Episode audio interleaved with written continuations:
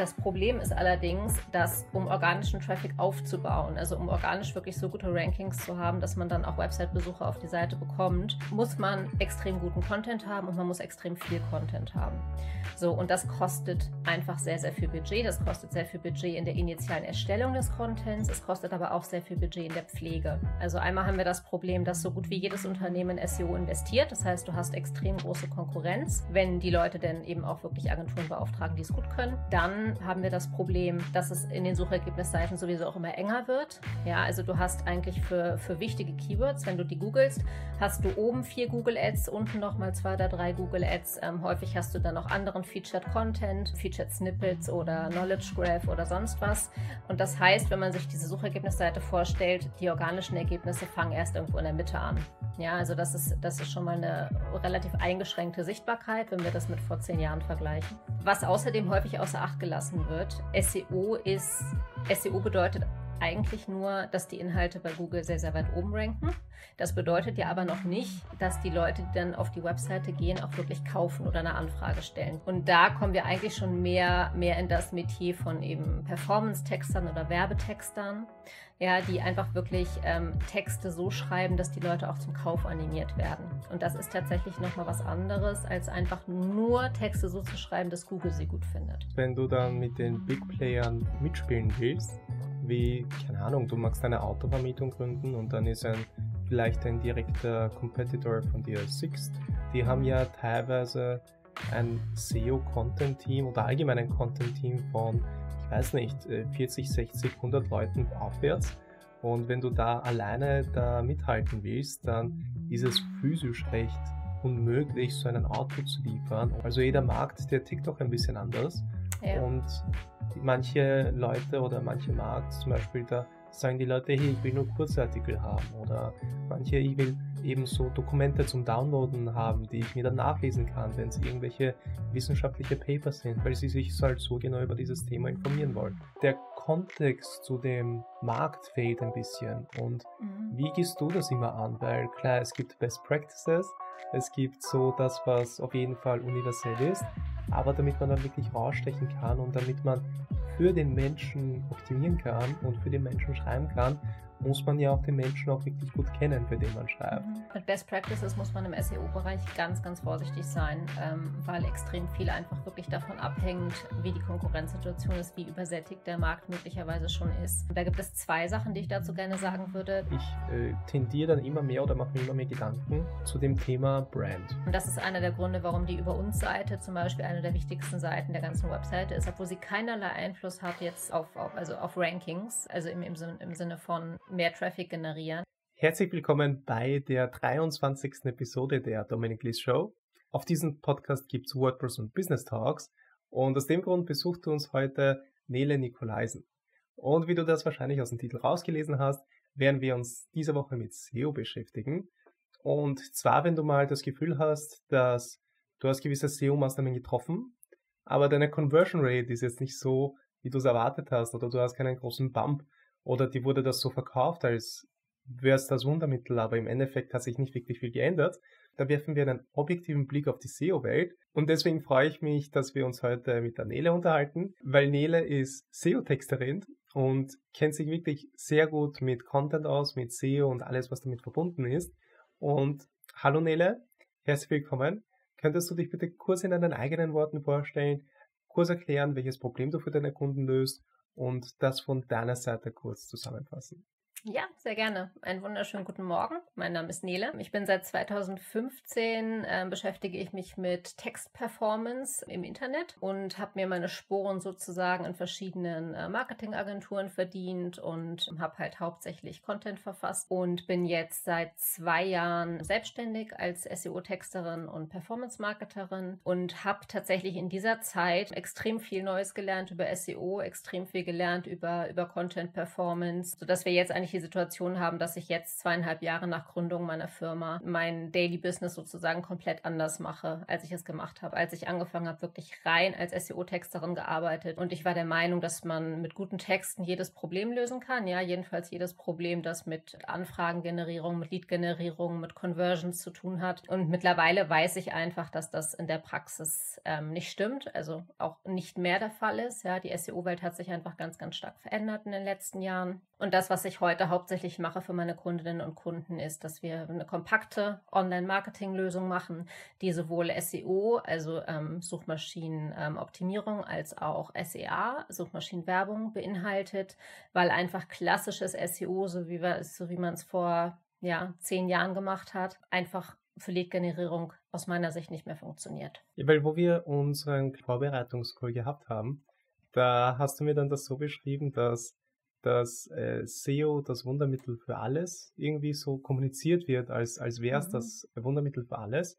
Äh, das hat mich irgendwie so dann inspiriert, da in die, die Episode ein bisschen so in, in die Richtung äh, zu leiten, weil es nicht so oft kommuniziert wird. Also oft wird eben kommuniziert, dass hey, mach SEO, dann hast du höhere Conversions. Oder mach das oder mach das oder mach das. Und dann ist mhm. es halt ein dauerhafter Erfolg. Aber mhm. wie siehst du das von deiner Seite, wenn wir uns als erstes mit dem Thema befassen, dass SEO nicht das Wundermittel für alles ist? Was ist da aktuell, ich sage jetzt mal, problematisch am Markt? Und mhm. was hast du für dich selbst mitgenommen, wo du das einfach von einer anderen Perspektive siehst? Also ich glaube, das Problem ist häufig, dass, dass eben nur eine Seite von SEO kommuniziert wird. Also, also vielfach ähm, wird, wird SEO einfach verkauft als kostenloser Traffic, was es auf der Oberfläche Fläche ja tatsächlich auch ist, weil, weil wir bei Google zum Beispiel oder generellen Suchmaschinen unterscheiden zwischen organischer Traffic, also dass, dass wie die Suchmaschine halt Ergebnisse organisch rankt, ohne dass wir dafür bezahlen, und Paid Traffic. So, so gesehen ist natürlich SEO-Content dafür, dass man dafür ja nicht bezahlt, also man schaltet ja keine Anzeigen, kostenlos. Das Problem ist allerdings, dass um organischen Traffic aufzubauen, also um organisch wirklich so gute Rankings zu haben, dass man dann auch Website-Besucher auf die Seite bekommt, muss man extrem guten Content haben und man muss extrem viel Content haben. So, und das kostet einfach sehr, sehr viel Budget. Das kostet sehr viel Budget in der initialen Erstellung des Contents. Es kostet aber auch sehr viel Budget in der Pflege. Und ich glaube, das ist der so, sozusagen der, der Knackpunkt, an dem sich einfach in den letzten Jahren ganz, ganz viel verändert hat. Weil vor zehn Jahren ungefähr haben einfach, hat noch nicht jedes Unternehmen SEO gemacht, noch nicht jedes Unternehmen in SEO investiert. Das hat, das hieß dann, dass man, wenn man, wenn man wirklich gut schreiben konnte und wenn man sich eben mit Suchmaschinenoptimierung ausgekannt hat, dass man relativ schnell wirklich wirklich gut ranken konnte für, für wichtige Suchbegriffe. Und damals war es auch noch so, dass Google einfach noch ganz anders funktioniert hat. Also da hat man, hat man zum Beispiel einfach nur das, das relevante Keyword an wichtigen Stellen in den Text gesetzt. Ja, heutzutage würden wir das Keyword-Stuffing nennen, wenn man einfach ganz oft das Keyword reinquetscht. Und äh, Google hat gedacht, oh super, das steht 25 Mal im Text, das muss total relevant sein. Ja, und dann warst du auf Position 1. Und so funktioniert einfach Suchmaschinenoptimierung heute eben nicht mehr. Also einmal haben wir das Problem, dass so gut wie jedes Unternehmen SEO investiert. Das heißt, du hast extrem große Konkurrenz, wenn die Leute denn eben auch wirklich Agenturen beauftragen, die es gut können. Dann haben wir das Problem, dass es in den Suchergebnisseiten sowieso auch immer enger wird. Ja, also du hast eigentlich für, für wichtige Keywords, wenn du die googelst, hast du oben vier Google Ads, unten nochmal zwei oder drei Google Ads. Ähm, häufig hast du dann noch anderen Featured Content, Featured Snippets oder Knowledge Graph oder sonst was. Und das heißt, wenn man sich diese Suchergebnisseite vorstellt, die organischen Ergebnisse fangen erst irgendwo in der Mitte an. Ja, also das ist, das ist schon mal eine relativ eingeschränkte Sichtbarkeit, wenn wir das mit vor zehn Jahren vergleichen. Genau, also wir, wir haben einfach heute, heute das Problem, dass, dass die meisten Unternehmen in SEO investieren. Das heißt, wir haben sowieso schon mal eine massive Konkurrenz. Ja, in der Regel ist es auch so, dass, dass gute Positionen verteidigt werden müssen. Das heißt, wenn ich jetzt einmal auf Position 1 bin für meine wichtigen Keywords, heißt das nicht, dass ich nächste Woche auch noch auf Position 1 bin. Denn erstens ähm, probiert Google halt ganz viel durch und zweitens investieren die anderen eben auch in SEO. Das heißt, deren SEOler sitzt da auch und versucht eben die, die wichtigen Positionen für seine Kunden ähm, wiederzubekommen. Was außerdem häufig häufig außer Acht gelassen wird. SEO ist, SEO bedeutet eigentlich nur, dass die Inhalte bei Google sehr, sehr weit oben ranken. Das bedeutet ja aber noch nicht, dass die Leute, die dann auf die Webseite gehen, auch wirklich kaufen oder eine Anfrage stellen, je nachdem ja, ob man jetzt einen Online-Shop betreibt oder ob man, ähm, ob man eine Dienstleistung verkauft. Und da kommen wir eigentlich schon mehr, mehr in das Metier von eben Performance-Textern oder Werbetextern, ja, die einfach wirklich ähm, Texte so schreiben, dass die Leute auch zum Kauf animiert werden. Und das ist tatsächlich nochmal was anderes, als einfach nur Texte so zu schreiben, dass Google sie gut findet. Kurze Unterbrechung in eigener Sache, deswegen das Hemd. Und zwar geht es um die WordPress Community Gruppe. Wir haben jetzt eine Community Gruppe auf Discord und dort kannst du Antworten auf deine WordPress-Fragen finden. Du bekommst konstruktives Feedback zu deinen WordPress-Projekten und es gibt regelmäßige Sprechstunden, die ich dort hosten werde. Dort kannst du live deine Fragen stellen oder einfach teilnehmen und zuhören, welche Fragen andere Teilnehmer haben. Dort werden teilweise auch Podcast-Gäste sein, andere Experten aus der WordPress-Branche also da wirst du wirklich cooles Feedback bekommen und coole Antworten auf deine Fragen. Und das alles ist kostenlos. Das Einzige, was du machen musst, du musst unten auf den Link klicken. Dort kommst du zu der Seite, wo du dich anmelden kannst. Und dann bekommst du die gesamte Anleitung, wie du der Community-Gruppe beitreten kannst. Und jetzt geht's weiter mit dem Video.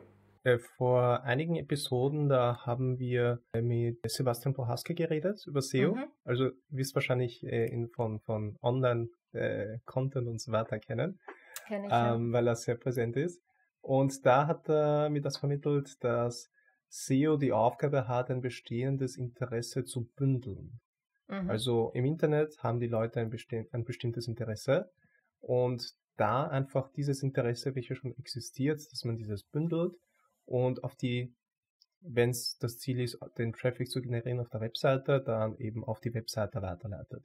Aber ob dann dann eine Conversion stattfindet, ob dann es zu einem Verkauf passiert, wenn das eine Conversion ist oder Kontaktanfrage, wenn das eine Conversion ist, das ist dann wiederum auch ein Teil davon oder Großteil davon abhängig, wie ist die Webseite aufgebaut? Ist das mhm. eben, so wie du es vorher angesprochen hast, ist das äh, dafür optimiert, dass ein Verkauf passiert oder dass eine Kontaktanfrage mhm. passiert für den Menschen? Mhm weil im Endeffekt wollen wir ja mit Menschen zusammenarbeiten und nicht mit Maschinen.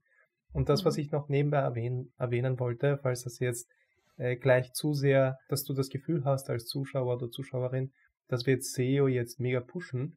Ähm, wir wollen das jetzt nicht jedem irgendwie aufdrängen, dass, hey, du musst SEO machen, anders bist du nicht erfolgreich. Wenn du eine andere Business-Strategie hast, wo SEO vielleicht nicht notwendig ist oder wo SEO nicht die richtige Lösung ist, dann wollen wir nicht das vermitteln, dass jedes Unternehmen muss SEO betreiben, weil sonst ohne den geht's gar nicht, sondern das ist halt immer eine individuelle Entscheidung.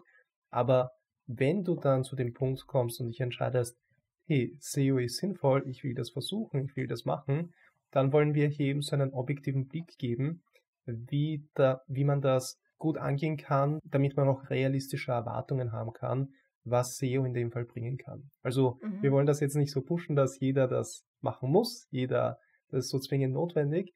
Es ist ein wichtiger Part, du kommst um SEO irgendwann nicht drum herum, aber wir wollen das jetzt auch irgendwie nicht forcieren. Aber ich will da jetzt nicht für dich sprechen, du kannst gerne dann auch von deiner Seite deine Meinung äh, äußern, aber das ist zumindest so mein Zugang zu dem, zu dem Thema, welches wir jetzt gerade besprechen. Also ich glaube, ich habe von daher ein, eine relativ außergewöhnliche Perspektive auf SEO, weil ich halt extrem aus der Content-Welt komme. Also ich, ich merke es immer daran, also wie, wie sehr sich meine Perspektive von der normalen, sage ich mal, Perspektive unterscheidet, merke ich immer daran, wenn ich mit, wenn ich mit Neukunden spreche. Dann kommt immer irgendwann der Punkt, wo die sagen, naja, aber Frau Nikolaisen, wo entsteht denn jetzt dieses SEO? Ja, also nach dem Motto, wo, wo, ist jetzt dieser kleine Schalter, den ich im Backend auf der Webseite umlegen muss für SEO, damit meine, damit meine Webseite dann nach oben kommt. Und was viele Leute halt halt äh, nicht verstehen, was auch völlig klar ist, weil man sich dafür eben wirklich ausführlich damit beschäftigen muss, ist, dass das ähm, SEO zu einem wahnsinnig großen Teil Content abhängig ist, weil, weil Suchmaschinen einfach textbasiert sind. Das ist das Einzige, was sie, ähm, was, was sie ja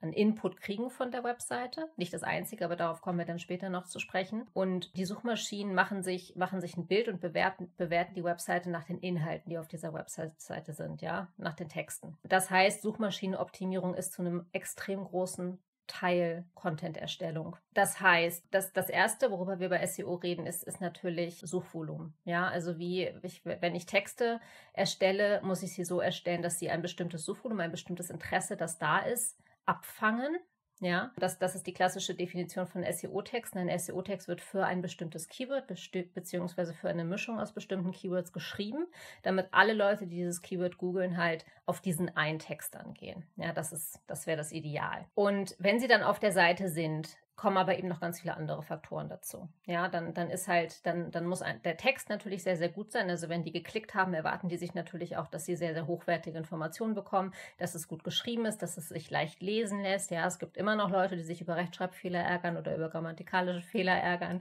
Äh, ich zum Beispiel. Und dann spielen aber noch ganz viele andere Sachen eine Rolle. Ja, ich informiere mich und das ist alles schön und gut. Ähm, aber ob ich dann wirklich eine Anfrage stelle, das hängt dann zum Beispiel auch davon ab, ob, ob der Text wirklich so geschrieben ist, dass er mein Kaufinteresse weckt. Was nicht unbedingt ähm, jetzt, jetzt Domäne des SEO-Textes ist. Ja, da, da kommen dann auch wieder, wieder wirklich UX-Texter, ähm, Werbetexter ins Spiel, die, die eben wirklich die Worte so setzen können, dass Kaufinteresse geweckt wird. Normalerweise sollte natürlich alles in einer Person vereint sein. Das ist es aber im Normalfall nicht. Dann ist die Frage, wie ist die Webseite aufgebaut? Wie sind Call-to-Action-Elemente positioniert? Das ist zum Beispiel ein Problem, wenn ich auf eine Webseite gehe und eine ellenlange Textwüste vor mir habe und nirgendwo irgendwie eine Möglichkeit sehe für Kontaktaufnahme oder für jetzt Anfragen oder wie auch immer, ja, wenn mein, wenn, wenn meine Augen überhaupt keinen keinen Punkt haben, wo sie einspringen können. Das heißt, es ist auch wichtig, dass, dass der Aufbau der Seite stimmt, dass, dass, dass, die, dass das Design stimmt, ja, dass es ansprechend ist, dass es nicht völlig überfrachtend ist, dass die Seite schlank bleibt, ja, dass ich jetzt mich nicht durch fünf Ebenen klicken muss, bevor ich mir die Preise anschauen kann oder bevor ich mich über den Dienstleister informieren kann oder so. Also das fließt einfach alles mit rein und das fließt auch alles in die Bewertung durch Google mit rein. Also einfach nur Texte rein auf, auf äh, Keywords zu schreiben, ist ganz nett, ja, bringt aber letzten Endes nichts, wenn die Leute dann auf die Seite kommen und sich nicht mehr zurechtfinden und keine Anfrage stellen. Und das ist eben das Ding, also SEO ist einfach so wahnsinnig viel mehr als, als nur das, was an der Oberfläche kommuniziert wird. Und es ist eben nicht gleich Performance beziehungsweise nicht gleich Conversions. Und ich glaube, dass, dass das häufig nicht kommuniziert wird. Ähm, also der Benefit, der häufig kommuniziert wird, ist halt, wir schaffen es, äh, deinen Traffic um, weiß ich nicht, 200 Prozent zu erhöhen ja, innerhalb von, sagen wir mal, sechs Monaten. Das bringt ja aber dem Unternehmen nichts, wenn, wenn dabei keine Anfragen und keine Neukundenanfragen ähm, herumkommen. Ja, das ist, äh, weil ich lese mich jetzt immer mehr in das Thema YouTube an. Mhm. Und da sehe ich oft sehr viele Parallelen. Also, wie du es gesagt hast, mit dem, hey, okay, wir erhöhen deinen Traffic, aber das bringt dann nichts, wenn die Webseite für den User oder für den, für das Ziel, welches du mit der Webseite erreichen willst, für die Conversion nicht optimiert ist damit das auch gut für den User präsentiert wird und gut den Besucher dann durch die Webseite durchleitet, ist so ähnlich wie zum Beispiel, das haben glaube ich auch schon viele erleben können, wenn du auf ein Video klickst, weil es so Clickbait-mäßig ein interessantes Thumbnail hat und interessanten mhm. Titel, dann hast du die hohen Erwartungen, hey, das ist jetzt mega cool, jetzt schaue ich da ein, ein, ein interessantes Video und dann ist es voll die Enttäuschung, weil es einfach nicht, der Inhalt nicht dem entspricht, was das Titelbild und der Titel an sich versprochen hat. Und das ja. ist so ein bisschen so der Bezug, der mir so ein bisschen im Kopf jetzt aufgepoppt ist. Und zusätzlich dazu, äh, ich weiß nicht, wie sehr die Zuschauer dann im YouTube-Bereich da äh, informiert sind, wer da alles so von den Top-YouTubern sind. Aber es gibt so einen Top-YouTuber, der heißt Mr. Beast zum Beispiel. Und da mhm. habe ich mir ein paar Interviews angeschaut und der beschreibt das, finde ich, ganz angenehm. Also im Kontext jetzt von, vom Erstellen von guten Videos, aber ich glaube, das kann man auch eins zu eins auf Erstellen von Content für Webseiten übernehmen, dass viele Leute denken im Kontext vom Algorithmus, also auch bei Social Media, ich sollte das machen, weil, dem, weil das dem Algorithmus gefällt oder ich sollte die Seite so strukturieren, weil das dem Algorithmus gefällt. Ich sollte diese Daten weiterschicken, weil das dem Algorithmus gehört. Äh, gefällt. Mhm. Äh, aber wenn man dann zum Beispiel das Wort Algorithmus mit Publikum oder mit Menschen ersetzt, dann ist das, finde ich, eine extrem coole Strategie, weil dann überlegst du dir nicht, was gefällt der Maschine, sondern was gefällt dem Menschen. Und mhm. dann sagst du, okay, ich sollte diesen Titel wählen, weil das äh, gut für die Besucher ist, die das dann schauen werden. Und im Endeffekt ist ja Google basiert ja auf dem, dass Leute Google verwenden weil dann haben die Einnahme von Werbung und so weiter. Und wenn du für Menschen optimierst, dann optimierst du schon von meiner Sicht auch automatisch für Google, weil die Menschen ja die Endzielgruppe von Google sind und die wollen ja Mhm. das beste Resultat für die Menschen liefern. Und deswegen finde ich, wenn man diesen Switch macht von für den Algorithmus zu optimieren und umdenkt auf für Menschen zu optimieren, dann hat das auch extrem viele Benefits. Wobei ich das jetzt nicht leicht reden will, dass, also den technischen Part sollte man auch nicht vergessen. Man sollte jetzt nicht einfach so ideologisch drauf losschreiben, sondern es gibt dann auch gewisse Regeln, wie bei jedem Spiel gibt es dann Regeln, die ähm, existieren, die man entweder befolgen kann oder nicht. Und dann gibt es Konsequenzen, je nachdem, wie man das Spiel spielt. Aber Mhm. diesen Ansatz, dass man eben das Wort Algorithmus mit Menschen ersetzt oder mit Publikum, fand ich eigentlich extrem cool. So jetzt Mhm. äh, ein bisschen so ein Ausschreiber, aber wie siehst du das von deiner Perspektive, also das, was ich jetzt alles gesagt habe? Hast du da Mhm. deine, deinen eigenen Zugang dazu oder hast du so einen ähnlichen Zugang zu dem Ganzen? Ja, es ist tatsächlich eine sehr interessante Frage, gerade, gerade für mich in Bezug auf meine, meine Laufbahn, quasi wie ich da hingekommen bin, ähm, wo ich heute bin. Denn ich habe eigentlich, also ich wollte nie was mit Marketing machen. Ähm, ich habe Germanistik studiert und habe dann, wie man das halt ähm, so macht, neben dem Studium das einzige Talent, was ich hatte, nämlich das Schreiben, äh, benutzt, um irgendwie Geld zu verdienen.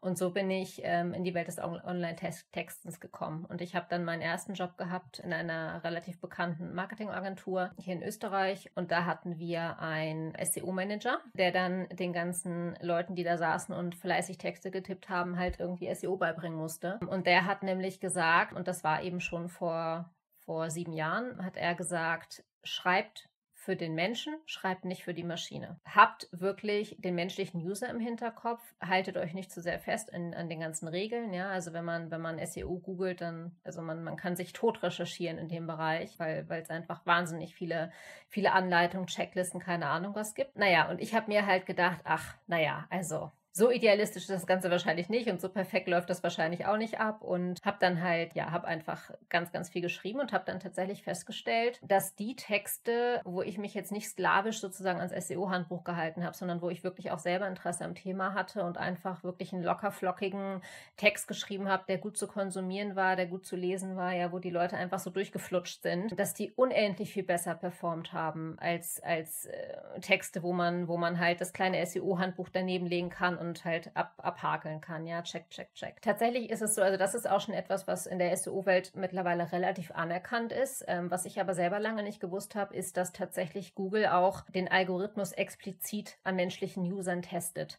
Also immer wenn, wenn Google eine, eine Veränderung im Algorithmus plant, dann wird diese Veränderung als erstes den sogenannten Quality Ratern vorgelegt. Also das sind echte Menschen, die halt überall auf der Welt sitzen und die eben Google verwenden und dann erstmal halt normal, ja, und, und die ausgespielten Ergebnisse bewerten nach, nach bestimmten Richtlinien. Das sind die Google Quality Rater Guidelines, die kann man auch im Internet sich anschauen. Und dann wird, wird testweise halt der neue Algorithmus eingespielt und dann bewerten sie die Suchergebnisse, die auf der Grundlage des neuen Algorithmus ausgespielt wurden und sagen halt, finde ich es besser, finde ich das schlechter, warum finde ich es besser, warum finde ich es schlechter. Und das ist der Grund, warum der Algorithmus immer mehr an, an echtes menschliches Suchverhalten ranrückt. Das ist das Ziel dahinter. Und letzten Endes, du hast es sowieso auch schon gesagt, das Grundziel von Google ist es, dem User das allerbeste Ergebnis zu präsentieren. Ja, das aller, allerbeste. Und das ist auch der Grund dafür, dass Google immer mehr auch dazu übergeht, qualitativ schlechten Content abzustrafen. Ja, und damit ist jetzt nicht unbedingt gemeint, dass es also auch nach dem Motto, es ist schlecht geschrieben oder es ist einfach irgendwie, es ist 0815 oder so. Das gilt grundsätzlich auch als schlechter Content. Was aber besonders stark abgestraft wird, ist falsche Information, ja, schlecht recherchierter Content. Insbesondere in Branchen, die einfach, ähm, wo die Inhalte potenziell wirklich schwerwiegende Folgen haben können. Also zum Beispiel Seiten, wo es um Gesundheit geht, Seiten, wo es um finanzielles Investment geht. Wenn du, also Seiten, ähm, wo es, wo es wirklich auch um Leben und Tod geht, ja, also wenn du, wenn du googelst irgendwie, weiß ich nicht, wie repariere ich meine Gastherme selber, ja, solche Geschichten sind halt einfach, einfach Inhalte, die von Google extrem, extrem, extrem stark geprüft werden. Und zwar wirklich auf, auf, auf Qualität, also auf, auf Expertise. Ja, wer ist das, der das schreibt? Ähm, was schreibt er? Wird er an irgendeiner anderen Stelle des Internets als, als Person identifiziert, die über solche Sachen schreiben darf? Und wenn dieser Check negativ ausfällt, werden, wird die Webseite nicht mehr ausgespielt oder sie wird so weit hinten ausgespielt, irgendwie auf Seite 8 oder so, wo sich sowieso niemand mehr hin verirrt. Ja, also lange Rede, kurzer Sinn. Also ich bin, bin absolut bei dir, was, was, was Content-Erstellung für Menschen betrifft. Ganz einfach, weil, weil man das nicht, nicht mehr trennen kann. Also vor zehn Jahren konnte man das noch trennen. Da war wirklich, ja, ich quetsche mein Fokus-Keyword so und so oft da rein und ich setze es an den und den Stellen ein. Und heute ist es einfach wirklich Content für den User. Und das bedeutet aber nicht nur, dass jetzt mein Blogartikel, den ich jetzt schreibe, für den menschlichen Leser geschrieben sein muss, sondern das betrifft die komplette Webseite. Ja, das, das betrifft, äh, also ich als User gehe rein, lese den Blogartikel. So, dann welche anderen Inhalte sind verlinkt. Bekomme ich Zusatzinformationen zur, zur, Verfügung gestellt. Zum Beispiel bei Webseiten mit relativ komplizierten Inhalten gibt es, gibt es ein angeschlossenes Wiki, wo ich mal eben nachschlagen kann, was bedeutet das jetzt eigentlich. Sind, äh, sind Videos verlinkt auf der Seite? Wer ist der Autor der Seite? Ist das, ist das transparent? Kann ich die Credentials nachprüfen sozusagen? Welche anderen Informationen werden mir zur Verfügung gestellt? Wie ist die interne Verlinkung? Welche anderen Inhalte sind aufgebaut? Also Google schaut sich wirklich die komplette Webseite an und schaut, wie harmonieren die Inhalte miteinander? Welches Spektrum decken die ab? Also wir sprechen da in dem Zusammenhang mal von holistischem Content Marketing, weil es einfach wirklich, also ja, es gibt das Phänomen, dass man mit einzelnen Beiträgen sehr, sehr gut ranken kann. Auch tatsächlich ohne, dass jetzt die gesamte Website extrem gute Rankings hat. Das ist aber sehr, sehr selten. Normalerweise sind die Webseiten, die wirklich, wirklich gute Position belegen, Webseiten mit extrem gutem, extrem großem Content Hub. Und das ist genau das Problem, dass häufig nicht kommuniziert wird, wenn ich als kleines Unternehmen zum Beispiel zu einer Agentur hingehe und sage, ich will SEO machen, weil ich neue Kundenanfragen generieren will oder weil ich meine Produkte verkaufen will, wie auch immer. Dann sagt die Agentur, das ist super, wir machen jetzt SEO und wir bauen dir Content auf und dann läuft das von alleine. Ja, also es wird schon noch mehr dazu gesagt, aber, aber Baseline ist normalerweise SEO ist super und das brauchst du auf jeden Fall. Grundsätzlich stimmt das auch. Was nur leider häufig nicht kommuniziert wird, ist, wie wahnsinnig viel Content das braucht ähm, und wie lange es dauert, das aufzubauen und wie viel Pflege hinterher reinfließen muss. Denn es ist einfach nicht so, dass ich einmal Content aufbaue und das dann für Ewigkeiten läuft, sondern ich muss immer wieder nachschleifen, ich muss immer wieder neuen Content, ich muss immer wieder auf der einen Seite neuen Content, also neue Content Pieces generieren, also neue Blogartikel schreiben, neue Videos online stellen, wie auch immer. Ich muss aber auch immer wieder in bestehenden Content reingehen und den refreshen und gucken, stimmt das, stimmt das eh noch alles? Habe ich Broken Links drin, wie auch immer? Also für die meisten Unternehmen, die wirklich mit reinem SEO ihre Kundenakquise betreiben wollen, bedeutet das eigentlich, dass sie, dass sie einmal wahnsinnig viel Budget in die initiale Erstellung stecken müssen und dann eigentlich eine Vollzeitstelle im Unternehmen haben müssen für Leute, die sich nur darum kümmern, dass der Content aktuell bleibt. Und wenn man das nämlich nicht macht, gerade in kompetitiven Branchen, hat man einfach keine Chance, so gut zu ranken, dass auch wirklich die Sichtbarkeit, die man braucht, da ist. Ja, eben aufgrund der Tatsache, was wir vorhin schon besprochen haben, dass es so wahnsinnig eng geworden ist in den Suchergebnissen. Ja, dass man kämpfen muss gegen Google Ads, gegen Featured Content jeder Art. Für die meisten Suchanfragen werden auch mittlerweile Videos über YouTube, also Videos von YouTube noch ähm, in den Google Search eingespielt, weil einfach ganz häufig Videocontent mittlerweile Dinge besser erklärt oder besser beantwortet ähm, als ellenlange Blogartikel. Darf man auch nicht vergessen.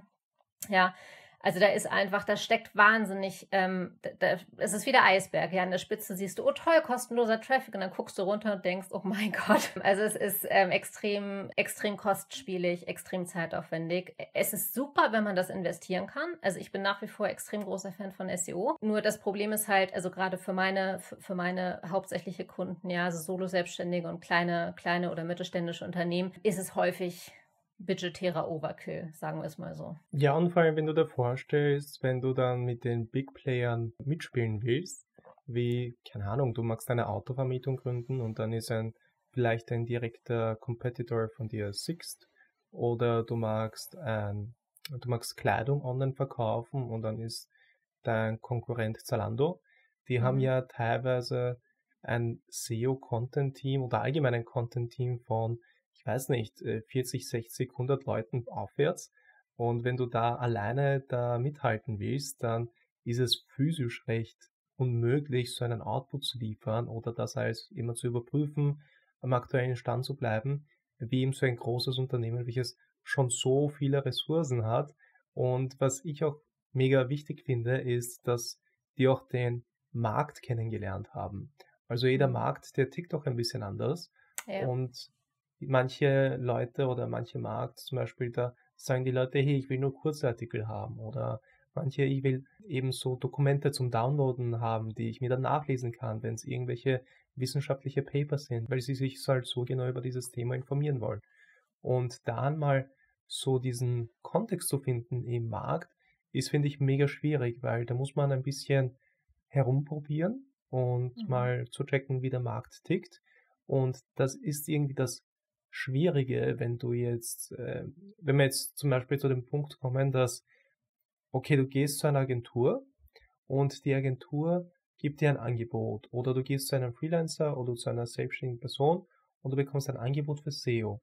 Und die Person oder die Agentur, die kennt höchstwahrscheinlich deinen Markt noch nicht wirklich. Also die kennen sich zwar schon extrem gut aus mit dem, was sie machen, aber der Kontext zu dem Markt fehlt ein bisschen. Und mhm. wie gehst du das immer an? Weil klar, es gibt Best Practices, es gibt so das, was auf jeden Fall universell ist, aber damit man dann wirklich rausstechen kann und damit man für den Menschen optimieren kann und für den Menschen schreiben kann, muss man ja auch den Menschen auch wirklich gut kennen, für den man schreibt. Mhm. Weil sonst ist es einfach zum Beispiel eine generische Blogstruktur. Vielleicht hört der Markt lieber, vielleicht liest er oder schaut gerne Videos. Und wie kann man da am besten herausfinden oder welche Details kann, kann man überhaupt achten, damit man das sukzessive herausfindet und dann mit jedem Blogartikel zum Beispiel den eigenen Content verbessert, der mehr auf die, auf den Markt zugeschnitten ist und nicht nach ein, und dass man nicht nach einem Rezept vorgeht. Das sind die Best Practices. Wenn du das machst, dann wirst du erfolgreich sein. Obwohl mhm. das ja mhm. manchmal ein schlechter Ratschlag ist, wenn es jetzt ein extrem exotischer Markt ist, der einfach komplett anders tickt. Also ich glaube, mit Best Practices muss man im SEO-Bereich ganz, ganz vorsichtig sein, ähm, weil extrem viel einfach wirklich davon abhängt, wie die Konkurrenzsituation ist, wie übersättigt der Markt möglicherweise schon ist. Da gibt es zwei Sachen, die ich dazu gerne sagen würde. Das eine ist, also und, und vielleicht mal so vorweg, also ich glaube, dass jede Agentur, also jede Marketingagentur, die Neukunden hat, sich schon auch sehr gut einarbeitet in, in den Markt und in, in das Produkt oder die Dienstleistung oder wie auch immer, sonst könnten sie ihre Leistung nicht verkaufen. Es gibt halt zwei Wege daran zu gehen. Also manche, manche Agenturen machen es so, dass sie eben trotzdem eine reine SEO-Strategie oder, oder eine hauptsächliche SEO-Strategie verkaufen und dann zum Beispiel, was tatsächlich häufig gängige pra Praxis ist, die Inhalte nicht selbst produzieren, weil das einfach, ja, also wenn man da hochwertige Inhalte produzieren will, dauert es extrem lange und, und ist eben, wie schon gesagt, ein sehr hoher Kostenaufwand. Viele Agenturen kaufen Texte zu. Und das ist von daher ein Problem, weil das dann eben, dann wird der Auftrag der Textproduktion ausgelagert an, an Texteragenturen, ja, Text, Texterplattformen, wie auch immer. Jetzt neuerdings möglicherweise wird es ChatGPT überlassen, die Texte zu schreiben. Und da muss man sich einfach darüber im Klaren sein, dass das keine Texte sind, die wirklich die Ergebnisse bringen, die man, die man sich wünscht. Ja, das sind 0815 Texte, die also bei Texterplattformen zum Beispiel muss man sich darüber im Klaren sein, dass, dass die Menschen, die da sitzen, für einen Text, den die Agentur dann eben auch nochmal für 300, 400 Euro weiterverkauft, 13 Euro kriegen ja, für einen 1000 Wörter Text oder so. Also man kann sich vorstellen, was das qualitativ bedeutet. Die haben natürlich keine Zeit, sich in den Markt ähm, einzuarbeiten. Die haben keine Zeit, sich in die Dienstleistung einzuarbeiten. Aber das ist halt, ja, so, so, wird einfach viel gearbeitet, ja, weil es, weil es eben quasi ein Überangebot gibt an Textproduktion. Insbesondere jetzt natürlich mit AI wird es, wird es natürlich noch eine Ecke, noch eine Ecke schärfer am Markt. So, also auf diese Weise kann man durchaus auch einen großen Content-Bereich aufbauen. Die Frage ist dann halt immer, ob es funktioniert. Ja, wie ich normalerweise rangehe, ist, dass ich erstmal wirklich ähm, die Positionierung ganz klar ausarbeite. Und das meint halt jetzt nicht unbedingt, dass wir Buyer-Personas erstellen oder wie auch immer. Ja, das wäre jetzt Zielgruppenrecherche. Ähm, Positionierung wirklich, also Online-Positionierung heißt halt wirklich, wie ist die Konkurrenzsituation, ja, Welch, welche, welche Keywords wünscht sich der Kunde und welche Keywords sind realistisch. Und erfahrungsgemäß haben wir da keine Deckungsgleichheit. Also normalerweise kommen meine Kunden zu mir und sagen, ich möchte für das und für das und für das gefunden werden. Ich sage, geht leider nicht, weil einfach das schon so extrem besetzt ist, dass ich sagen müsste, okay, wir müssen jetzt erstmal ein Jahr lang Content aufbauen, wenn es wirklich rein über SEO gehen soll und dann können wir irgendwann drüber reden. Und ja, die Zeit und das Budget ist für die meisten Leute nicht da. Das heißt, ich schaue mir an, was genau macht mein Kunde denn eigentlich? Ja, was, was ist, was ist die, was ist der USP? Ja, was hebt ihn von anderen Leuten ab? Und das, und das checke ich dann eben gegen mit dem Suchvolumen, das es gibt. Das bedeutet häufig, dass, dass ähm, nach, nach dieser ganzen Arbeit eine ganz, ganz spitze Positionierung besteht. Also wenn ich zum Beispiel jemanden habe, der ranken will als Kinder- und Jugendcoach, zum Beispiel. Es ist wahnsinnig schwierig, da, da gute Rankings zu haben, weil einfach, ja, alle Leute, die in dem Bereich sind, für dieses Keyword ranken wollen. Also schaue ich mir an, wo, wo könnte da eine Spezialisierung sein? Wo ist besonders viel Suchvolumen? Ist das etwas, womit sich mein Kunde auch, auch identifizieren kann? Ja. Das heißt dann letzten Endes, dass wir, dass wir Content schreiben für, für Keywords, die ein bisschen weniger Suchvolumen haben. Ja, also wir sprechen jetzt hier also für, für Kinder- und Jugendcoaching Hausnummer 2000 Leute suchen danach im Monat und wir gehen dann eben auf, auf eine ganz starke Spezialisierung, zum Beispiel Transgender Coaching, ja, wonach in Wien nur 30, 40 Leute im Monat suchen. Zum Beispiel. So. Und wenn wir aber den Content explizit darauf zuschneiden, dann haben wir diese 30 oder 40 Leute auf der Webseite. Ja, und wenn die Webseite dann noch gut aufgebaut ist und entsprechend die CTAs platziert sind, dann kommen da eben fünf, sechs, sieben Anfragen dann auch zustande. Ja, das ist das, was ich mache. Ich, ich versuche gar nicht erst meine Kundinnen und Kunden für Keywords zu positionieren, die wir niemals kriegen werden. Und das Zweite, was ich mache bei Keywords, wo einfach im SEO-Bereich die Konkurrenz zu stark ist, empfehle ich Google Ads, weil das einfach eine Möglichkeit ist, auch mit relativ geringem Content Suchanfragen abzufangen und Suchvol also Interesse abzufangen und Anfragen zu generieren, ohne dass man jetzt einen riesengroßen Content-Bereich haben muss. Das sind dann also bei den, bei den Keywords unterscheidet man normalerweise, also es gibt hunderte Arten von Keywords. Die beiden großen Gruppen, über die man normalerweise im SEO-Bereich redet, sind informationell und transaktional. Und die transaktionalen sind die, wo ich schon extrem dicht an der Conversion bin. Wenn ich zum Beispiel mir einen ähm, Kaminofen einbauen lassen will, wäre ein transaktionales Keyword Kaminofen einbauen lassen Wien zum Beispiel. Und das ist ein Keyword, das man über SEO, also über reine Suchmaschinenoptimierung, niemals besetzen wird. Das ist fast unmöglich. Es sei denn, man hat halt schon einen sehr, sehr guten Stand bei Google, was aber eben kleinere Unternehmen in der Regel nicht haben. Das wäre zum Beispiel ein Keyword, das sich, das natürlich sehr wichtig wäre für einen Kunden und das sich dann über Google Ads abdecken würde. Ja, dass, dass man also Keywords, für die wir, für die man noch ähm, Rankings bekommen kann, ja, von der Positionierung her so spitz macht, dass man sie organisch bekommt und Keywords, bei denen das nicht möglich ist, eben über Google Ads dann reinholt. Das ist eine Mischung, die normalerweise sehr, sehr gut funktioniert. Vor allem, wenn man von Anfang an beides zusammen plant, weil man, weil ich dann normalerweise wirklich die Seiten gezielt schreibe für diese Intention, also wirklich gezielt, um die Leute zu bedienen, die genau das wissen wollen, was in einer sehr, sehr guten Conversion Rate letzten Endes resultiert, was auch wiederum dann bedeutet, dass man für den, für den Klick in Google Ads weniger zahlen muss, weil einfach eine sehr, sehr hohe Deckungsgleichheit da ist zwischen dem, was der Mensch gesucht hat und dem, was er auf der Seite vorfindet. Das ist der, der CPC, also ähm, das, was ich an Geld zahlen muss für den Klick, orientiert sich halt daran, wie gut die Leute mit der Zielseite interagieren. Und viele Leute machen den Fehler, dass sie zum Beispiel Google Ads einfach alle auf die Startseite lenken denken. Ja, und sich nicht anschauen explizit, was will der Mensch eigentlich, wenn er das oder das googelt. Und er will in den seltensten Fällen auf der Startseite landen. Und das ist der Grund, warum Google Ads für viele wirklich nicht funktionieren und wahnsinnig viel Budget verbrannt wird, weil dieses Content Mapping oder dieses Inhaltsmapping zwischen, zwischen dem, was ich google und dem, was ich, was ich sehen will und dem, was ich bekomme, in den meisten Fällen einfach vernachlässigt wird. Das ist so ein breites Thema und da gibt es so mhm. viele Themen, wo ich gerne anknüpfen würde. Aber wir haben da leider nicht die Zeit, um an jedes Thema anzuknüpfen. Was ich gerne noch eingehen würde, weil das ist so, vielleicht auch für mich jetzt persönlich, weil ich mir selbst darüber jetzt ein paar Gedanken gemacht habe. Und mich würde es gerne interessieren, wie du das siehst, weil je mehr Content ich jetzt produziere, zum Beispiel mit den YouTube-Videos oder mit Tutorials, also ich rede dann immer mehr vom, äh, von Videoformat, weil ich mehr Videos produziere als Texte schreibe. Also mhm. Text mache ich so viele Rechtschreibfehler, dass du wahrscheinlich äh, gleich Kopfschmerzen bekommen würdest, wenn du das siehst. äh, deswegen lasse ich da lieber meine Finger weg. Aber da komme ich halt immer mehr zu dem Punkt, dass, okay, du kannst entweder laufend Content äh, produzieren und dann bekommst du dann auch irgendwann noch den organischen Traffic, wenn auch das Interesse da ist am Markt und die Leute danach suchen und du deinen Content so positionierst, dass er auch gefunden wird. Mhm. Und wenn das dann auch interessanter Content ist, wo die Leute das auch in dem Fall das Video zu Ende schauen, dann beginnt das halt immer höher in diesen YouTube-Algorithmus zu ranken. Mhm. Also ich gehe mal davon aus, dadurch, dass äh, YouTube von Google aufgekauft wurde, dass äh, die ähnliche Philosophien haben in Bezug mhm. auf, wir wollen einfach das beste Ergebnis dem, dem äh, User geben. Aber was ich immer mehr merke, das fließt dann vielleicht auch ein bisschen so in diese Business-Thematik oder Business-Strategie und so weiter, aber auch in Richtung Content, weil ich äh, tendiere dann immer mehr oder mache mir immer mehr Gedanken zu dem Thema Brand. mhm. dass wenn man jetzt zum Beispiel Artikel produziert, die neue Kunden ansehen sollten, dann finde ich das extrem cool, weil dann kann man neue Leads generieren und äh, so den Umsatz steigern, zum Beispiel, wenn das, wenn das das Ziel ist.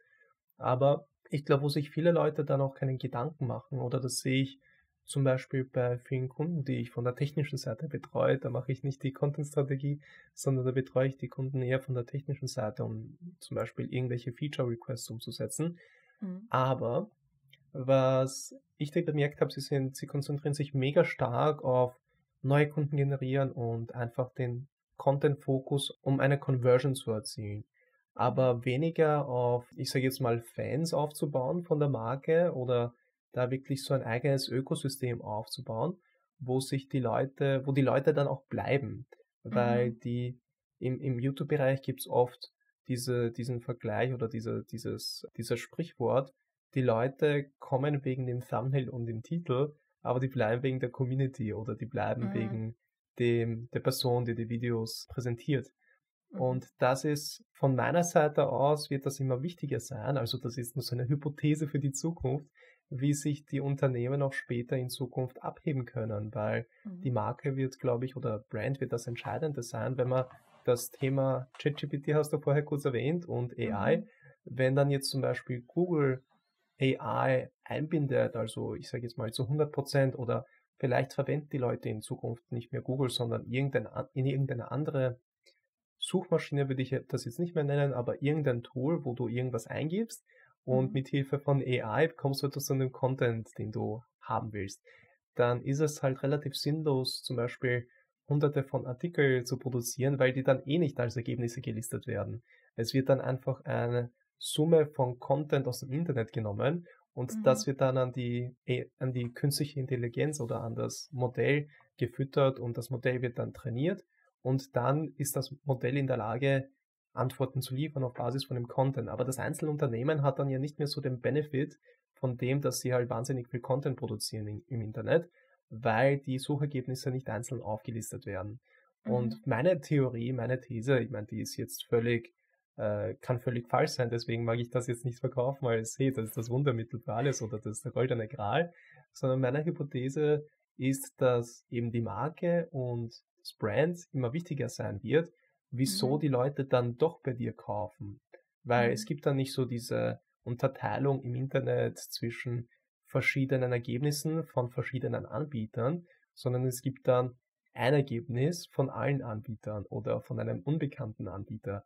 Und wie siehst du zum Beispiel, damit wir jetzt auf den Punkt kommen, das, das, war, das war jetzt ein bisschen ausgeholt, aber wie siehst du zum Beispiel das, dass viele Unternehmen sich wirklich fokussieren darauf, äh, Content zu produzieren, um eben das Interesse abzufangen oder ein mhm. bestehendes Interesse mit Hilfe oder ein neues Interesse mit Hilfe von Ads zu generieren, aber das ist dann eher so getrimmt auf neue Anfragen von außen zu generieren nach innen. Aber dieses Brand aufbauen oder die Community aufbauen oder wieso die Leute dann bei dem Unternehmen bleiben, das ist ja auch ein großer Teil davon, was du kommunizierst, äh, mhm. was du anbietest und wie du mit den Kunden dann interagierst. Mhm. Inwiefern spielt da SEO eine Rolle? Ist es dann wichtig, dass du in deinem Content da schon bedenkst, hey, wie kann ich dann am besten meine Marke aufbauen? Wie kann ich die Leute in meine Community inkludieren, in mein Brand? Mhm damit das auch langfristig eine gute Relationship ist, also eine gute Beziehung ist mit den Kunden? Oder sollte man da am Anfang das noch überhaupt nicht bedenken, sondern eher sich darauf fokussieren, ja, ich muss einmal zu den Leuten kommen und dann mache ich mir erst Gedanken, wie ich das weiter aufbauen kann oder wie ich eine Community aufbauen kann, wie ich eine Marke aufbauen kann. Wie siehst du das ganze Thema von deiner Seite mhm. und was kann man im, beim Erstellen von Content schon bedenken, damit man auch diesen langfristigen Erfolg hat in Bezug auf Marke und wieso die Leute immer wieder zu mir kommen. Also da steckt jetzt sehr viel drin. Ähm, ich, ja. ich, starte einfach mal los, dem, was mir jetzt spontan einfällt, beziehungsweise können es ja der Reihe nach abarbeiten. Also das eine ist, ähm, es, es, ist ganz witzig, dass du das gesagt hast, mit dem die Leute kommen für dein Thumbnail und bleiben, bleiben für deine Community oder wie auch immer oder für die Inhalte, weil ich nämlich immer sage, ähm, die Leute kommen für die Information und bleiben für die Expertise. Und das ist eigentlich das gleiche in Grün, weil es, es tatsächlich so ist, ja, natürlich, letzten Endes, wenn ich SEO betreibe, wenn ich Google Ads schalte, will ich Neukunden generieren. Das ist, glaube ich, gerade für, für Unternehmen, die gerade erst anfangen, die gerade erst durchstarten, ist das natürlich, ja, man muss erstmal diese Hürde nehmen. Ich persönlich bin extrem großer Fan äh, davon, sich eine Stammkundschaft aufzubauen und, und wirklich einfach, ja, durch, durch sehr, sehr gute Arbeit die Leute auch zu halten und einfach auch immer Neugeschäft zu generieren, was in der Regel der Fall ist, wenn man halt gut zusammenarbeitet. Was aber, glaube ich, extrem wichtig ist, und das spielt eigentlich auch in alles rein, worüber wir schon gesprochen haben, bei der quasi bei der Ersterstellung des Contents, dass man von Anfang an ein ganz, ganz starkes Unternehmensbild auch transportiert. Und das ist einer der Gründe, warum die Über uns Seite zum Beispiel eine der wichtigsten Seiten der ganzen Webseite ist, obwohl sie keinerlei Einfluss hat jetzt auf, auf also auf Rankings, also im, im, im Sinne von mehr Traffic generieren, ja, weil man sie nicht auf ein bestimmtes Fokus-Keyword optimieren kann. Aber wenn man sich mal so Heatmap-Auswertungen und so anschaut, die allermeisten, bei den allermeisten Leuten, die haben die initiale Einstiegsseite, über welchen Kanal sie jetzt auch immer gekommen sind, und dann gehen sie auf die Über uns Seite,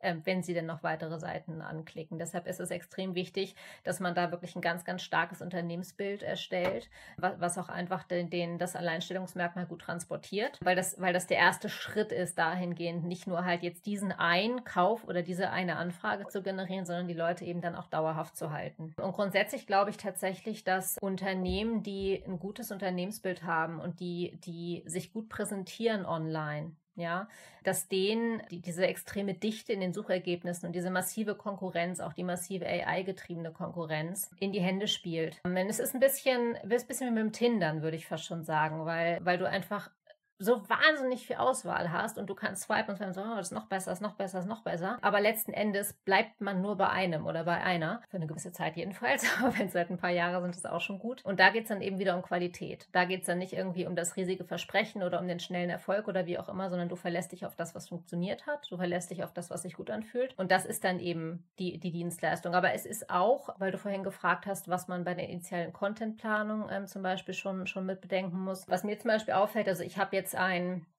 immer noch sehr überschaubaren Content-Bereich mit ungefähr 60, 70 Content-Seiten, aber ich habe ich hab extrem viele Nutzer auf der Webseite, die immer wieder kommen. Also die meinen mein Blog benutzen für ihre eigene Suchmaschinenoptimierung und die und aus denen dann häufig eben auch Neukunden werden, weil sie eben bis zu einem gewissen Grad gekommen sind und dann feststellen, okay, das übersteigt jetzt irgendwie meine zeitlichen Kapazitäten oder ich möchte es doch lieber auslagern oder wie auch immer. Aber ich bekomme, was mich extrem freut, häufig einfach Nachrichten, wo Leute mir einfach nur mitteilen, wie, wie toll sie meinen Blog finden, ja, und dass sie dieses oder jenes Problem einfach nur mit meinem Blog gelöst haben, was dir ja ähnlich geht. Also ich zum Beispiel habe schon diverse Probleme ähm, auf meiner eigenen Webseite mit deinen, mit deinen YouTube-Videos gelöst zum Beispiel. Ja, und das ist einfach ein wahnsinnig großes Kompliment und, und es heißt aber eben auch, dass du den Leuten im Kopf bleibst, weil man kann einfach sicher sein, dass wenn wenn, dieser Mensch, selbst wenn er selber jetzt vielleicht eine Dienstleistung nicht in Anspruch nimmt, aber wenn, wenn er mit jemandem redet, der, der in dem Bereich improvt, dass er sagt, ha, ich kenne da jemanden und da bin ich voll überzeugt von, weil den Content benutze ich selber regelmäßig. Schau da mal vorbei, guck dir das mal an.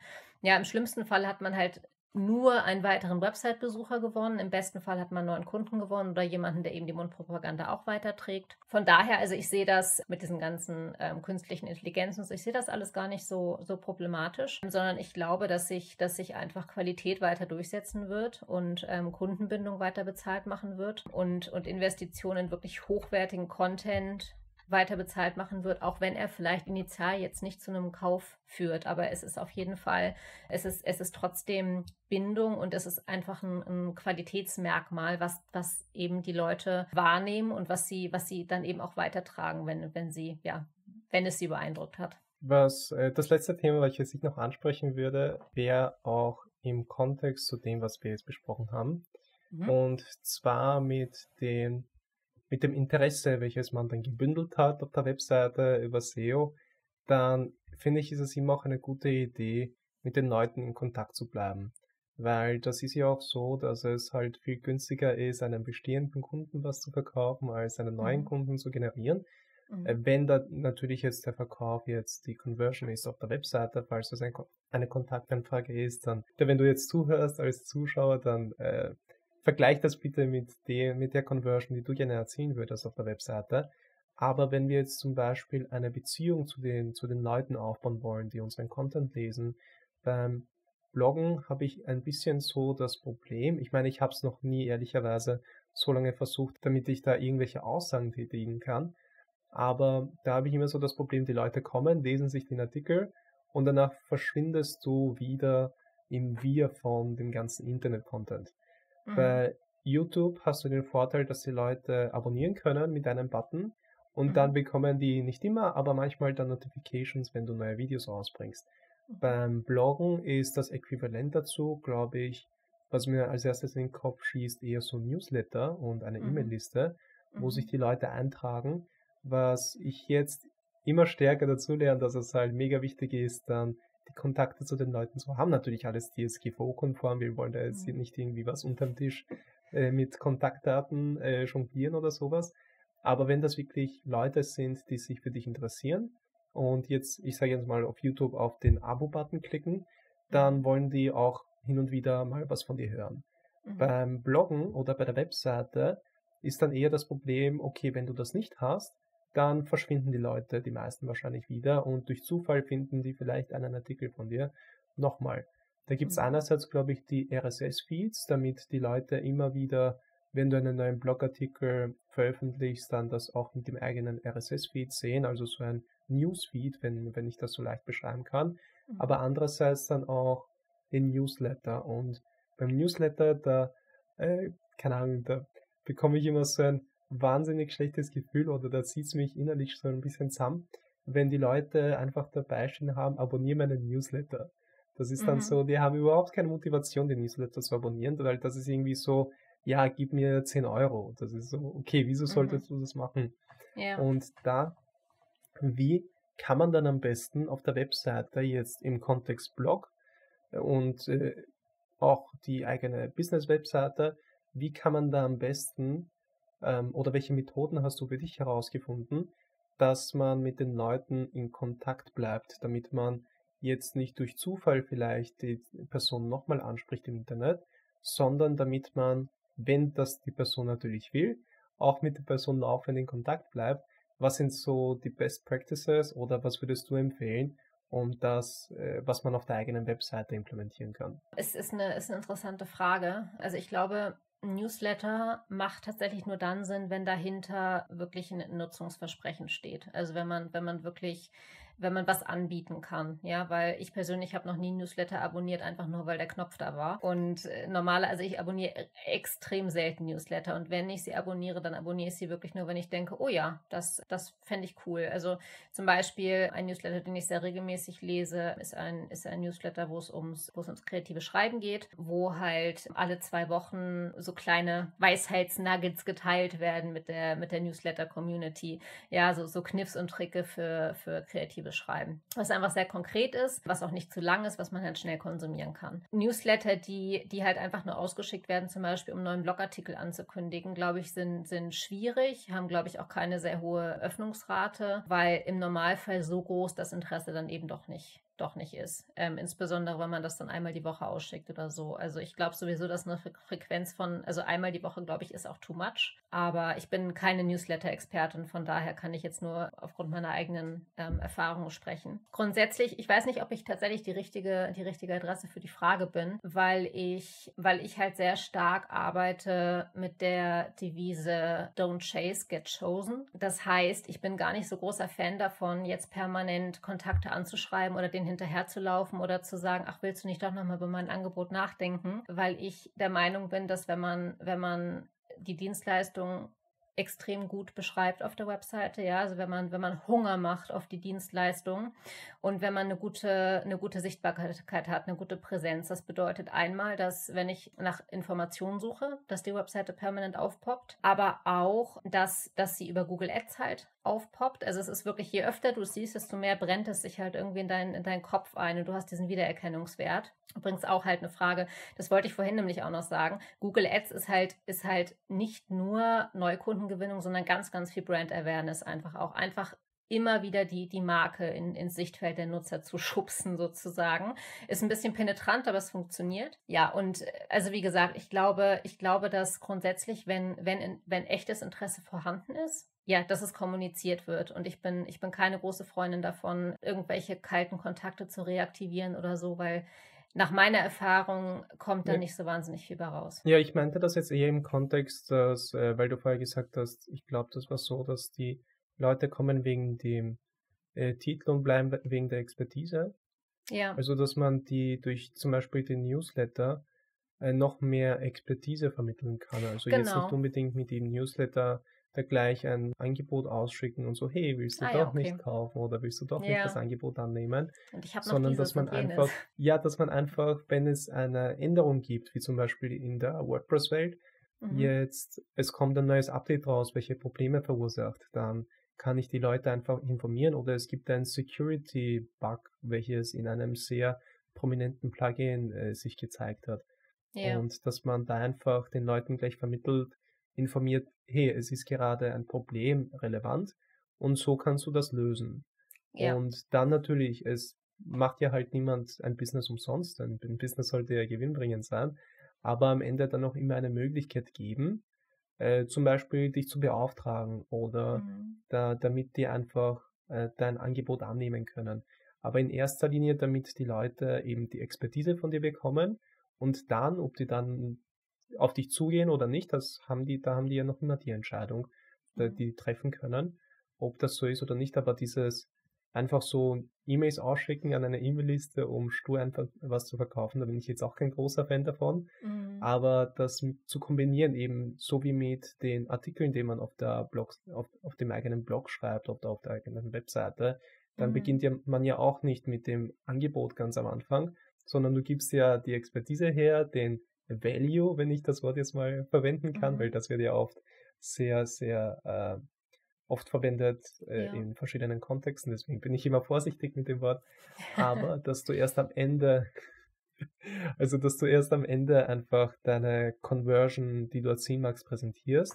Und so Mhm. ähnlich sehe ich das auch beim Newsletter. Deswegen habe ich danach gefragt, wie wichtig ist es dann, laufend in Kontakt zu bleiben mit den Leuten, ja. wenn die das natürlich wollen und sich für den Newsletter eintragen, mehr von deiner Expertise zu schöpfen. Ist das eine gute Idee oder ist das eher so, dass es dann auch sehr individuell ist, dass man sich da eine Strategie überlegen sollte, welche für den Markt, wo du drinnen bist, am sinnvollsten wäre? Das auf jeden Fall. Also ich glaube, dass wenn Leute sich, also wie gesagt, normalerweise muss ein sehr großer Anreiz da sein, um sich, um sich einzutragen. Das heißt, man muss das dann aber auch liefern. Und ich glaube, dass das ganz stark abhängig ist von der Dienstleistung, die man anbietet. Also äh, beispielsweise in meinem Fall, ja, wenn ich, wenn ich in meinem Newsletter SEO-Tipps gebe, zum Beispiel, ja, für, für, für die RY-Optimierung, dann ist das etwas, was, was ähm, sinnvoll ist und was, und was die Leute auch wirklich anwenden können, ja. Oder wenn ich sage, oh mein Gott, Google hat ein Update ausgerollt und schaut euch bloß eure Statistiken an in den nächsten Wochen, weil es kann sein, dass eure ganzen Rankings im Keller sinken, ja. Das, das ist sicherlich sinnvoll. In deinem Fall halt, wenn du, wenn du über, über irgendwelche Bugs informierst oder so, ja. Ich glaube, dass das das Vertrauen einfach auch nochmal massiv stärkt und natürlich auch deine Expertise nochmal ganz deutlich macht. Aber man darf es halt auch man darf halt von einem Newsletter auch keine Wunder erwarten. Und wenn ich jetzt in der, in der, in der Branche bin, was weiß ich, Autovermietung oder so, müsste ich mir jetzt wirklich ganz stark den Kopf zerbrechen, was da ein inter interessanter Newsletter wäre. Beispiel für einen interessanten Newsletter, mein Steuerberater zum Beispiel hat jetzt neulich erst einen Newsletter gestartet, wo halt wirklich extrem wertvolle Infos einfach dazu sind, wie, wie du sel als Selbstständiger zum Beispiel Steuern sparen kannst, ja, also was es da für Möglichkeiten gibt, worauf man achten muss und so. Also solche Sachen, also die Leute wirklich, wirklich anwenden können, das ist, glaube ich, extrem wichtig. Aber Newsletter nur um des Newsletter willen macht halt auf beiden Seiten keinen Spaß und man darf auch nicht unterschätzen, glaube ich, wie viel Zeit da reinfließt, Newsletter wirklich zu planen und zu schreiben und auszuschicken, dann noch vorher zu testen und DSGVO-konform zu implementieren und diese ganzen Sachen. Ja, also es muss schon eine Kosten-Nutzen-Rechnung dann da sein. Es ist ein bisschen so wie allen Agent alle Agenturen immer empfehlen, ähm, wenn man sich selbstständig macht, dass man, dass man äh, auf allen Social Media Kanälen zum Beispiel präsent sein muss, ja, damit die Leute dich überall abonnieren können. Und das ist eine ganz nette Idee, ist aber halt auch erstens von Branche zu Branche super unterschiedlich, ob das überhaupt funktioniert. Und dann muss man selber halt auch entweder jemanden bezahlen, um diese Kanäle zu warten und zu pflegen und zu bespielen, oder man muss halt selbst eine hohe Affinität und viel Zeit dafür haben. Ja, also ich empfehle normalerweise, sich wirklich auf die Kanäle zu konzentrieren, die man wuppen kann sozusagen, die man auch wirklich schafft mit der Zeit und mit der, mit der Expertise, die man hat. Und ja, und alles andere, also wie gesagt, ich bin, bin, ich, ich bin selber nicht besonders Social Media affin und hat mein Business aber auch noch nicht geschadet. Also ich glaube, da muss man, muss man immer ein bisschen die Kirche im Dorf lassen. Mega cool. Also, äh, sorry, dass wir jetzt ein bisschen so abgedriftet sind in das Newsletter-Thema, aber irgendwie Na, was aus, aus, aus egoistischen Gründen hab, wollte ich da ein bisschen deine, deinen Blick auf das Ganze hören, damit ich dann Infos auch für mich irgendwie da rausholen kann aus dem Gespräch. Ah. Ähm, jetzt äh, nähern wir uns schon langsam dem Ende der Episode und da wollte ich dir gerne noch den Spotlight geben, wenn du eben den Leuten mal zu erzählen, was du machst. Ich meine, die meisten werden jetzt wissen, was du machst, aber wenn du dann auch irgendeine deine Dienstleistung dann auch verkaufen willst oder dein Angebot präsentieren magst, dann wäre jetzt so der perfekte Zeitpunkt, um das in den Spotlight zu stellen. Eigenwerbung. Okay, alles klar, vielen Dank. ja, also ich glaube, ich kann, kann das, was ich mache, ganz gut zusammenfassen mit, ich mache das, was funktioniert. Das ist der Grund, warum ich mich immer mehr von SEO-Texterin zu Performance-Marketing bewegt habe, weil es mir persönlich extrem wichtig ist, dass ich sehe, dass die Maßnahmen, die ich setze, für meine Kundinnen und Kunden funktionieren. Weil es, es ist einfach extrem deprimierend, auch für mich natürlich, wenn ich sehr viel Zeit in Content-Erstellung investiere und dann halt keine Ergebnisse sehe oder meine Kunden mir halt nicht, nicht erzählen, was ist das Ergebnis. Ähm, das ist einer der Gründe, warum ich, warum ich Performance-Marketing extrem schätze, weil es komplett zahlenbasiert ist. Also ich kann wirklich sagen, das ist es, das Theorie das ist der theoretische Output, den wir kriegen können. Und ich sehe dann eben auch anhand meiner, meiner Analyse-Tools, was dann der tatsächliche Output ist. Und ich glaube, dass das ganz, ganz wichtig ist für jedes Unternehmen, aber insbesondere halt für Unternehmen, die eben ein begrenztes Marketingbudget nur zur Verfügung haben, dass man sich wirklich auf das konzentriert, wo der höchste Value, um das, um dieses äh, besetzte Wort nochmal zu verwenden, wirklich da ist. Ja, also wirklich, dass, dass wir echte Ergebnisse haben.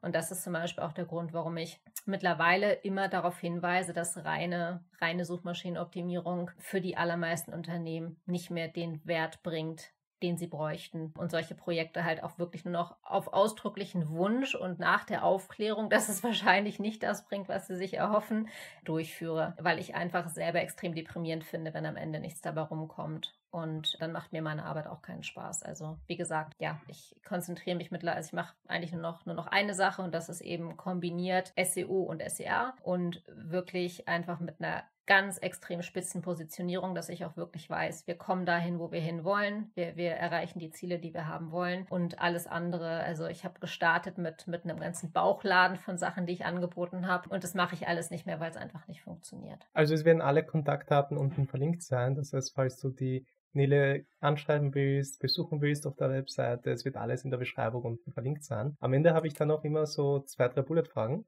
die ich mhm. dir gerne stellen würde, Bitte. damit ich die Leute auch ein bisschen besser kennenlernen können. Mhm. Ähm, erste Frage, also sag einfach das erste, was dir in den Kopf schießt, kann, kann, äh, damit okay. das einfach schnell vorangeht äh, mit den Bullet-Fragen. SEO, Content Marketing, SEA und alles, was du jetzt machst, gibt's nicht. Was wäre dein Alternativberuf?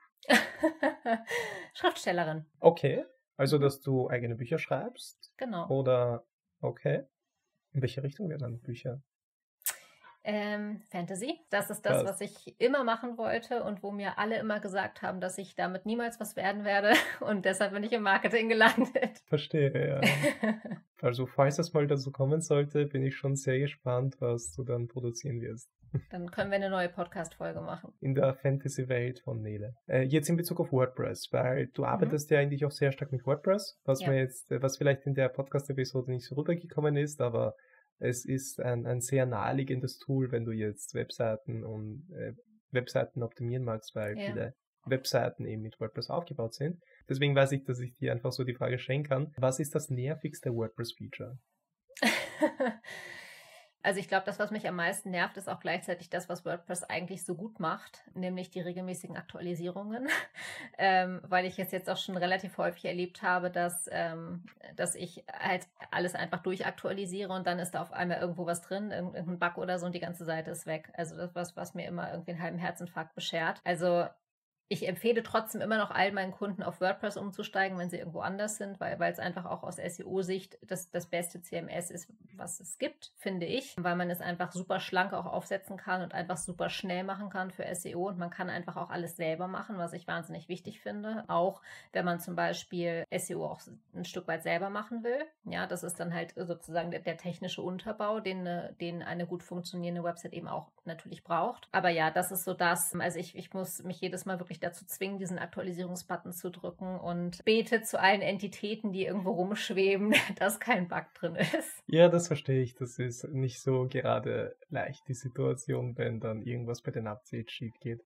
Da, wenn, wenn ich kurz noch, äh, das ist ja, klar, auch, klar. auch ein, ein Grund, warum ich, warum ich jedem einfach empfehlen würde, der seine Webseite selber macht, aber also jemanden halt wie, wie, dich im Hintergrund zu haben, ähm, weil falls mal was schief läuft, dass, dass man jemanden hat, der, der halt schnell auch eine Lösung findet oder überhaupt eine Lösung findet, weil erfahrungsgemäß versucht man es irgendwie dann zwei Tage lang selber und wir wissen alle, ja, also wer selbstständig ist, in zwei Tagen kann man verdammt viel andere Arbeit schaffen. Und es lohnt sich nie aus meiner Erfahrung, da irgendwas selber zu machen. Also nur, nur als weiterführenden Tipp, ja holt euch bitte jemanden, der sich technisch mit Webseiten auskennt.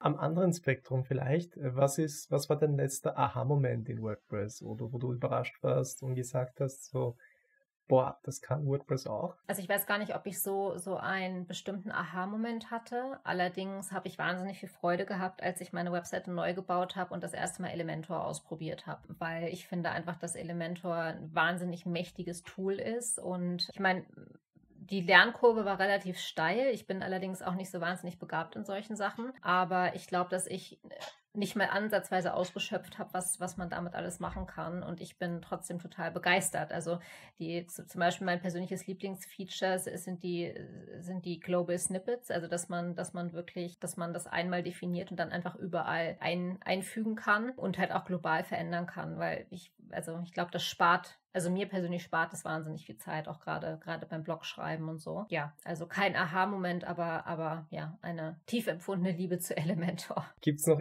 irgendeine finale Message, die du an die Zuschauer und Zuschauerinnen weitergeben möchtest? Ja, vielleicht in einem Satz. Also ich habe hab jetzt SEO ziemlich viel gebasht, habe ich das Gefühl in, in unserem äh, Gespräch. Ich glaube, also SEO ist wahnsinnig wichtig, weil SEO halt nicht einfach nur ist, ähm, ich will bei Google irgendwie ranken, sondern heutzutage SEO, Suchmaschinenoptimierung, kann, können wir übersetzen in extrem guter Website-Content. Und das ist nach wie vor extrem, extrem wichtig. Ich würde nur immer hinterfragen, wenn, wenn Schnellrankings oder, oder viel Traffic und, und Conversions, wenn das alles in einen Topf geworfen wird und so, immer gerne hinterfragen und immer hinterfragen, was genau für Maßnahmen gesetzt werden, um diese Conversions und den Traffic zu erzielen.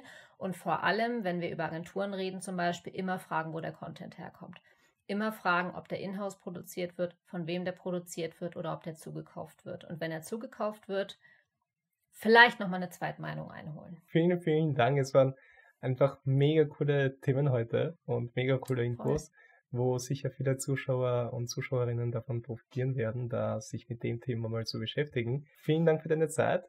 Hat mich mega gefreut. Und ja, dann sehen wir uns dann hoffentlich bald da oder dort bei einer Konferenz oder irgendwo ja. live. Und Fall. dann bis zum nächsten Mal. Ich sage auch vielen Dank. Tschüss.